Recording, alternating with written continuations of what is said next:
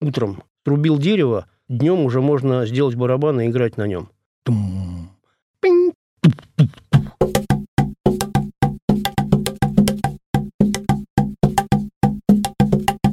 Всем привет! Я Вика, и это нативный подкаст. Подкаст о языке музыки доступным языком слов. Продолжаем разговор о ритме в музыке и жизни вместе с барабанщиком, перкуссионистом и преподавателем Кириллом Рассалима.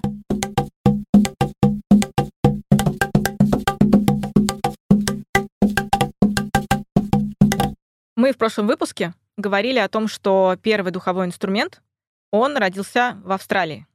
И именно с помощью духового инструмента человек воспроизводил определенный ритм. Это был именно неударный инструмент, что может подуматься многим нашим слушателям и, в принципе, среднестатистическому человеку кажется, что если разговор идет о ритме, значит, разговор идет о предмете, из чего этот ритм можно делать. Именно путем удара. Но, как ты нам уже рассказал в прошлый раз, это было путем определенного дыхания, ритма вдыхания и набирания воздуха и выдувания в определенный инструмент. Именно так. Помимо этого, ты сказал, что очень большое значение в жизни человека, в жизни племени уделялось религии. Скажем так, религия была неотъемлемой частью жизни человека тогда. И так как религия — это неотъемлемая часть, а музыка и ритм — это неотъемлемая часть религии, взаимосвязь была колоссальной. Расскажи мне, пожалуйста, вот об этой связи религии и ритма еще тогда давным-давно, когда мамонты и все были древние люди и практически не разговаривали, но звуки уже издавали. Расскажу. Вообще, основной здесь постулат такой. Духи, ну, назовем их в, общем случае духи, может быть, у кого-то они в каких-то регионах они назывались по-другому. Духи, высшие существа, не понимают человеческую речь. Это мы сейчас говорим уже о тех временах, когда человеческая речь возникла. Но как бы по привычке речи не было, а духи-то людям помогали. Потом появилась речь, духи по-прежнему помогают людям, но считается, что духи не понимают человеческую речь, а понимают они язык ритма. И вот в Австралии этот язык, это был язык диджериду, язык духового этого инструмента. Так получилось исключительно потому, что в Австралии не растут, грубо говоря, такие деревья, из которых можно сделать барабан хороший. А вот в Африке растут такие деревья, а эвкалиптов там нет, поэтому там не додумались сделать инструмент, похожий на диджериду. Это только вот в Австралии так. Но там замечательная древесина растет, которая, из которой можно сделать барабан, даже не высушивая эту древесину, прямо натянуть на него кожу там какой-нибудь антилопы и сразу играть. То есть трубил дерево утром, днем уже можно сделать барабан и играть на нем. И в Африке все то же самое происходило, но только вместо духового инструмента использовались ударные. Ударных этих было очень много. Сейчас очень много названий есть в каждой деревне, там, в каждой стране эти инструменты называются по-разному, но по сути, что такое название инструмента ударного? Это барабан. То есть на каждом диалекте это слово, означающее барабан. Они как-то похожи с нашим названием барабан? Нету ни одного языка, где слово барабан было бы похоже на русский барабан. Или Наверное, похоже. Ну, там, дарбука. В принципе, созвучно барабан. То есть нечто, имеющее в сам- в самом а, своем, ну, как бы в фонетике самого слова какой-то ритм. Барабан. вот я как раз дарбука, хотела, да, про этот. Про ритм у тебя, да. Да. Про ритм как раз хотела спросить слово барабан, когда мы его произносим, у нас принципе есть ощущение некоторой ритмической организации этого слова, и оно такое довольно звонкое, оно использует все звонкие буквы. В других языках ты не наблюдал тоже названия у инструментов такие созвучные с ритмом и с чем-то изображающим звук барабана? Видимо, да, но поскольку барабаны поначалу были довольно простые и звучали довольно просто, то, например, вот есть инструмент джембе. Э, Всего лишь джембе.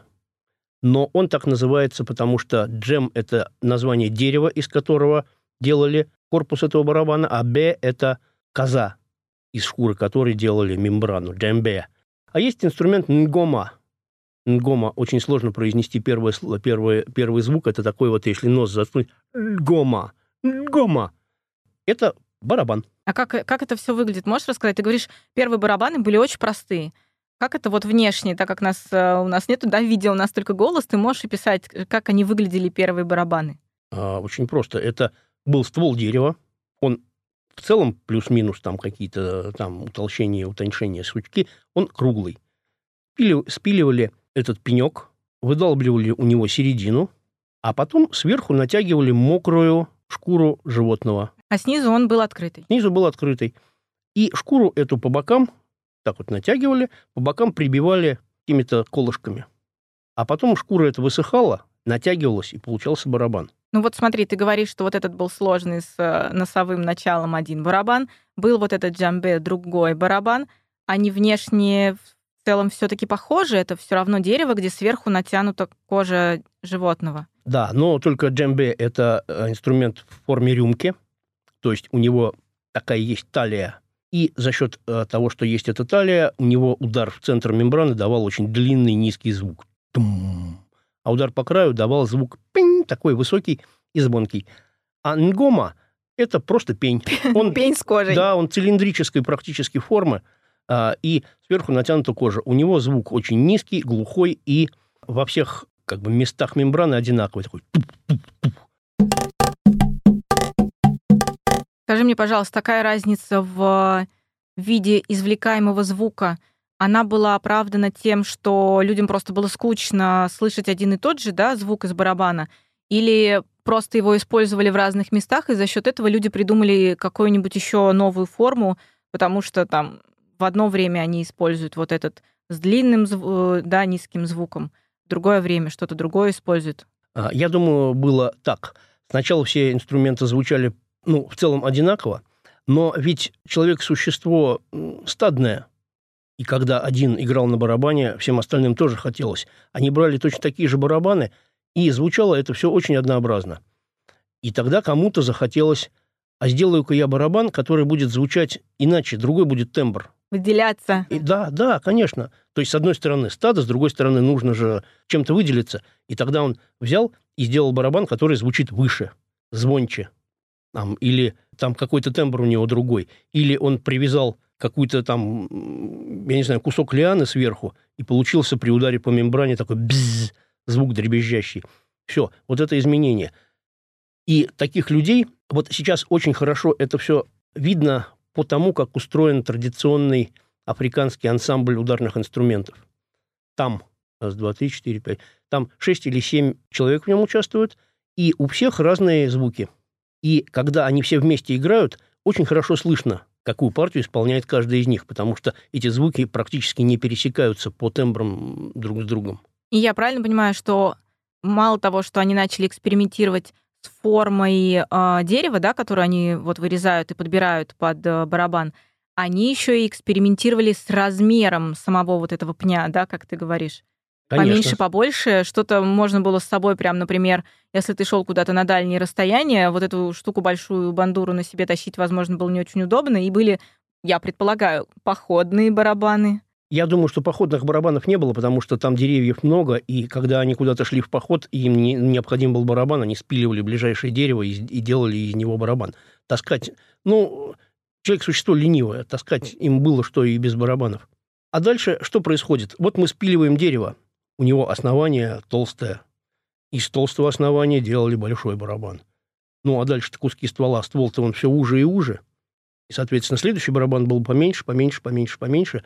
Ну, надо же использовать все дерево. Экология там, все вот это. И чтобы не оставалось отходов, самый последний барабанчик был очень маленький и звучал очень высоко. Вот можно предположить вот так.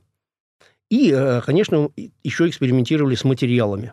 О материалах Отдельно немножко потом поговорим, потому что это тоже очень интересный вариант.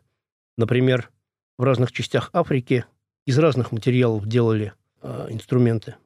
И потом вот задам вопрос, такая загадка своего рода. Вот, но мы о, о, о религиозных о применениях барабанов и, и ритма. Так вот, духи, они слышат ритм. И, соответственно, нужен переводчик с языка человека на, языка, э, на язык э, духов. И это, собственно, и был шаман. Расскажу на примере религии, которая сейчас называется сантерия. Есть такая народность Юруба. Это народность, которая жила в стране, э, на территории, которая, где сейчас страна Нигерия. Потом пришли испанские захватчики, переловили всю, всю эту народность и перевезли в качестве рабов на Кубу. И там эти ребята и остались. А религию эту они с собой привезли. Но была там колониальная администрация европейская, которая запрещала это все. И тогда эти ребята что придумали? Они сказали, не вопрос, дух под названием таким-то, это у нас будет Иисус Христос. А дух под названием таким-то будет Дева Мария. То есть каждому из своих духов они поставили в соответствии каких-то христианских святых. И дальше они сказали, надели белые одежды, повесили на шею крест и сказали, а мы христиане, мы католики. Какие вопросы к нам? А то, что, в какой форме мы им поклоняемся, ну, мы же, мы же дикие люди, не трогайте нас. И вот эти духи, они понимают язык барабанов. Есть такой барабан бата.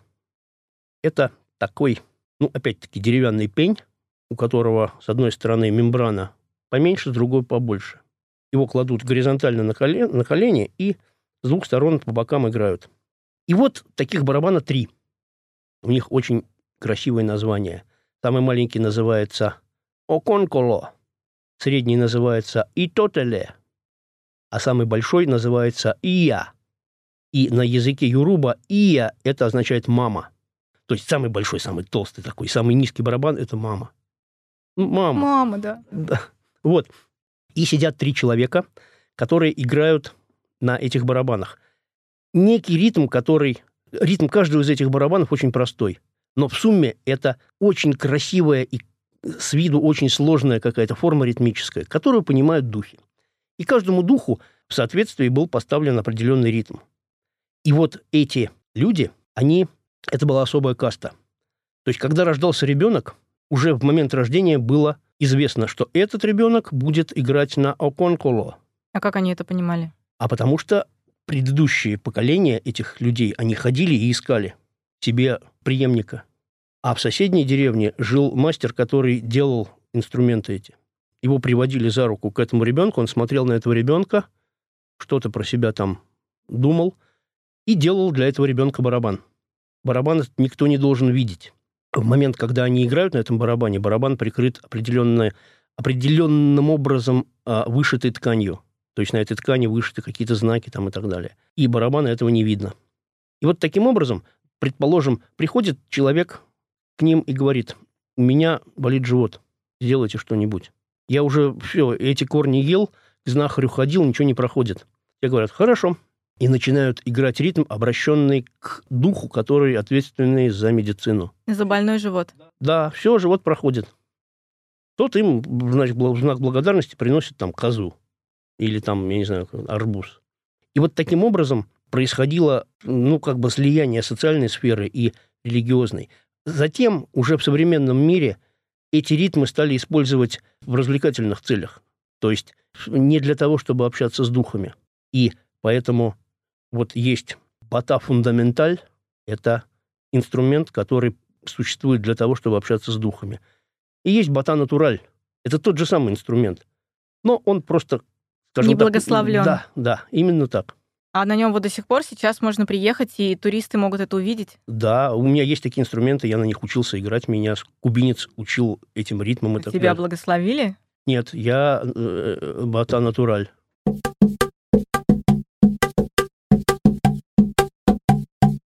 Смотри, получается, у нас были барабаны, которые использовались для игры для религии и для туристов, условно говоря, угу. для, для развлечения.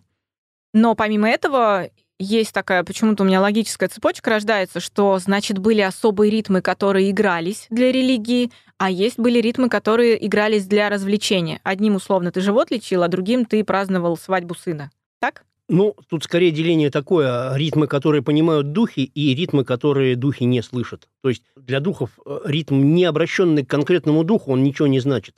Поэтому, соответственно, дух никак на это и не реагирует а, говорят, что если... Ну, есть же такая вот логика и какие-то вот истории, может быть, из фильмов там, или кто-то рассказывал страшилки, что ты, условно говоря, можешь что-то не так наиграть или наиграть особым задуманным образом, то ты можешь вызвать гнев на себя или какое-то негативное что-то, что дух может на тебя сделать.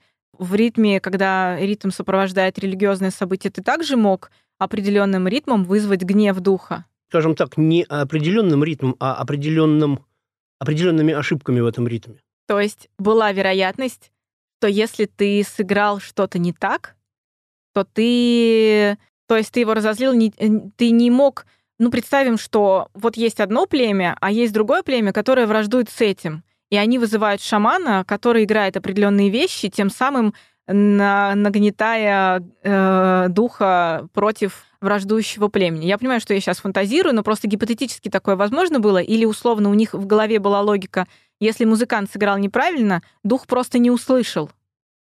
Или если он сыграл неправильно, дух разозлился и разгневался, и, в общем, все, горы, горы осыпались. Вот именно, чтобы, с одной стороны, избежать подобных вещей, а с другой стороны, подобными вещами пользоваться, и нужны были вот эти вот специальные люди, специально с детства обученные, потому что обычный человек, как, какой вот с улицы, что называется, он просто не знает, каким образом видоизменить ритм, чтобы разозлить духа, или чтобы каким-то образом воздействовать на его, как бы на его, на, на, на его от, отдачу э, вниз, грубо говоря, сверху вниз. То есть ритм в чистом виде, ритм Е-моя, это имя духа. Вот он звучит вот таким вот образом, и Е-моя реагирует на этот ритм тоже определенным образом.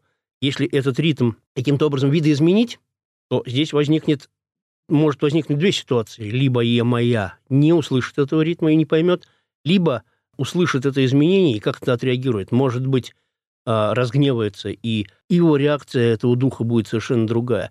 И вот этими всеми нюансами как раз владели вот эти вот специальные пота люди, которых учили с детства. Просто получается, что если музыкант, который играет на этих специальных барабанах, была вероятность, если он ошибся, его же могли как-то или изгнать, или казнить, что он нес ответственность за свои ошибки. Там же, наверное, до такого доходило. Я думаю, что э, статус этих людей в обществе был настолько высок, что свергнуть его было достаточно сложно. И плюс еще, вот что касается конкретно сантерии, здесь же не только вот эти вот э, люди, исполняющие этот ритм, существовали. Там есть иерархия вполне такая же, как и а во всех других религиях. Там есть священники, есть какие-то там эти самые протодиаконы там и да, так далее. Да. И вот сантерия – это мировая религия, она всемирная. То есть она сначала это была узко-узко-узкая-узкая религия в, в Нигерии, потом а, она пришла на Кубу, а с Кубы она распространилась по всему миру. И вот, кстати, один из главных иерархов, я уж не знаю, как я не, ну, не интересовался именно вот религиозной стороной вот так глубоко этой религии, там э, есть один из иерархов, который русский, он живет где-то в Сибири. Он вот, вполне обычный нормальный человек с русским именем и фамилией. Но он вот какой-то там этот самый... Кирилл, патриарх Кирилл? Да, вот он какой-то из патриархов этой сантерии. И, по идее, он тоже может где-то там что-то вызвать? Нет, он вызвать не может. Вызывают специальные... Обученные люди? Да, да. Скажи мне, пожалуйста, сейчас, э, раз ты говоришь, до сих пор эта религия существует, она распространена по миру, получается, что эти ритмы, которые использовались для определенных там э, событий, да, и для каких-то целей, они, получается, до сих пор до нас дошли, и можно даже сейчас их где-то прямо сейчас услышать. Ты что-то такое знаешь? Что-то можешь настучать, нахлопать? Можно использовать, ну, естественно, барабанов этих у меня сейчас нет, но это ритмы э, многослойные. Каждый из этих ритмов, он очень простой. Но в сумме они дают некое вот эту, некая вот эта трансовость. Ну, вот мы сейчас с тобой вдвоем можем э, э попробовать да, это давай, все давай. воспроизвести. Вот, значит, что, что делаешь ты? Сейчас хлопать нужно таким образом. Раз, два, три, раз, два, три, раз, три, раз.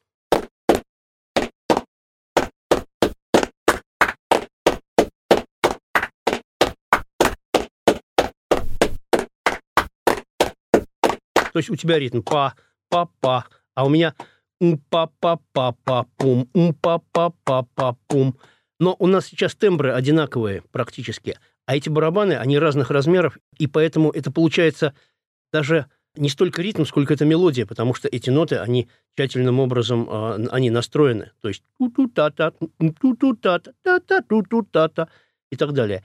И еще есть третий барабан, на нем играет это вот как раз и я, мама. Он, наверное, только басы играет. Он играет только басы, но в отличие от большинства ансамблей ударных, ну, если это можно назвать ансамблем ударных, вообще в ансамблях соло, какие-то сбивки там и какие-то вариации играет самый высокий инструмент, потому что его лучше всего слышно. Самый звонкий. Да. А здесь наоборот. Здесь вариации играет самый низкий барабан, вот это ИЯ. И на ней играет самый главный, самый опытный вот этот вот. Наверное, папа играет папа, на маме. да. И вот как раз этот человек и создает некую конкретику в обращении к этому духу. То есть те два человека играют базовые паттерны ритмические, которые говорят, дух, мы тебя просим. Дух говорит, да, меня, а о чем вы меня просите? И вот тут уже э, начинается вот этот вот папа, который играет на инструменте под названием «мама», и он уже конкретику какую-то вносит в эту просьбу. Вот. Это все очень-очень красиво, очень, очень, вот как бы африканская музыка, вот у меня с детства ассоциировалась именно с такими ритмами. Потом я услышал совершенно, ну, сначала я услышал африканские ритмы совершенно другие. Я где-то подсознательно думал, что это за Африка такая-то? Попса какая-то, а не Африка. А потом я услышал вот эти вот ритмы сантерии и вот понял, вот оно. Вообще, очень интересный факт. Все древние ритмы, они, как правило, народные вот эти вот, они все на три счета. Почему? Почему? Потому что трехдольный ритм, он очень устойчивый. Кажется, что устойчивый, наоборот, должен быть либо двухдольный, либо четырехдольный, потому что у нас сердце в двухдольном стучит, ну, в, в равномерном, да, ритме. Ходим мы в равномерно двумя ногами. Равномерно мы ходим, да, а вот сердце у нас стучит тут-тук, тут-тук, тут-тук. А, Раз, два, три. То есть оно, оно на самом деле сердце стучит в триоле тут вот так мы и тут-тук, раскрыли секрет. И вообще, вот если взять по аналогии, табуретка. Четырехногая табуретка. Если у нее одну ножку укоротить на один сантиметр, то она будет качаться. Двухногая табуретка. Она вообще стоять не будет, она сразу упадет. А трехногая табуретка, какой бы у нее длины относительно друг друга ножки не были, она все равно хоть кривенько, но стоять будет. Трехдольный размер – это самый устойчивый ритм.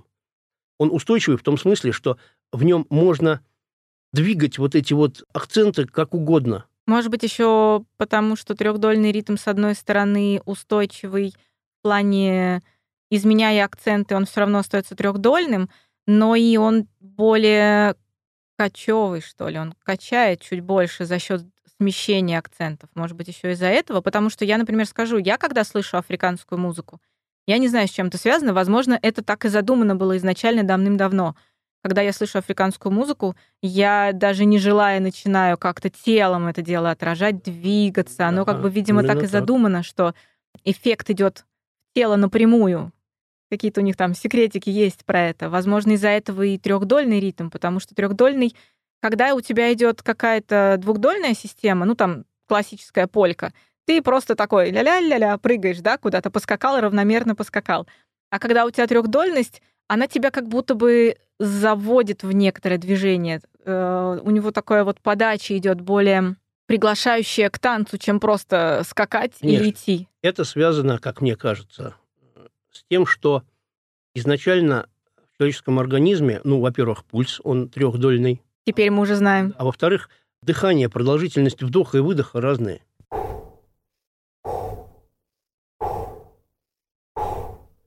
Раз, два, три, раз, три, раз, два, три. На раз, два я делаю выдох.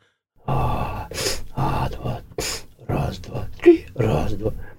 Вот откуда это все. А сейчас э, современная музыка и вот двухдольная, четырехдольная музыка, она заставляет э, дышать э, одинаково. А это не свойственно человеку.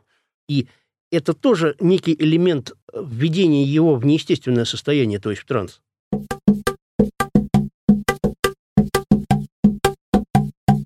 А теперь мы переедем из солнечной Африки, солнечной Кубы а, в морозную Чукотку. Там все было то же самое.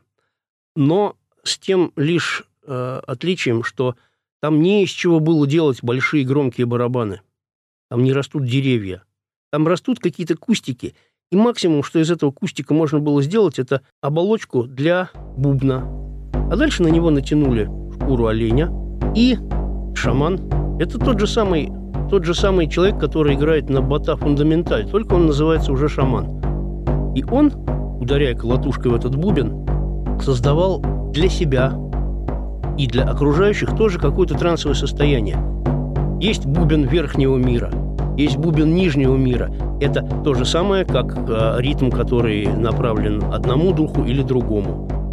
Бубен верхнего мира общается с духами, бубен нижнего мира общается с ушедшими. И каждый шаман, как считается, шаман должен сам сделать себе этот инструмент. Он делал себе этот бубен, и, естественно, он делал его так, чтобы самому реагировать на него, чтобы впадать в транс. Если он возьмет бубен другого шамана, тот будет другого размера, другой формы, другой толщины, там будет шкура натянута. И шерсть на этой шкуре будет длиннее. И, соответственно, он будет создавать такие частоты, которые не введут этого шамана в транс. Поэтому все индивидуально. А дальше все то же самое. Дальше этот шаман лечил людей вот этим вот исполнением э, какой-то... Это, это же не музыка, по сути. Там даже ритма никакого не было. Он просто создавал какую-то частоту. Дальше эта частота воздействовала на человека каким-то образом, погружала его в транс. А дальше наступало время играть уже ритмично, и вот этот ритм, который сверху накладывался, он уже более конкретизировал просьбу к этому духу. Но смотри, получается, помимо того, что была конкретизация просьбы, мы уже знаем, ну, согласно законам физики, да, что звук — это определенная волна, которая создает некое движение да, в воздухе. Да. Человек на очень большой процент внутри себя состоит из воды, а вода, как известно, тоже в себя волны очень хорошо принимает и может их менять, да, свои колебания относительно того, что какое-то воздействие может идти на нее внешне.